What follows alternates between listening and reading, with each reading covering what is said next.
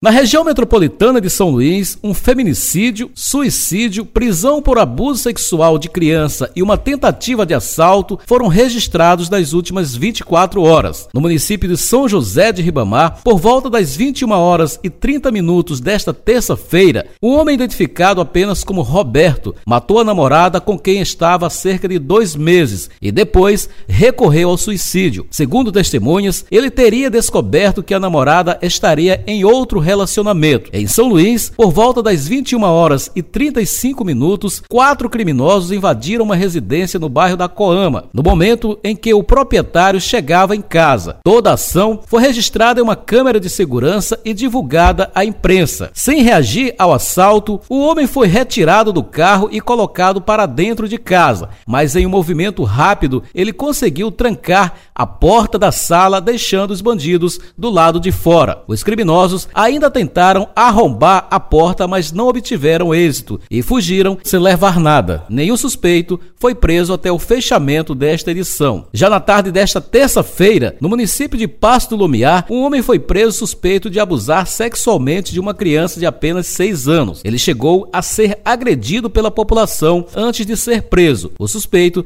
trabalhava com o avô da menina. De São Luís, Jalber Pereira.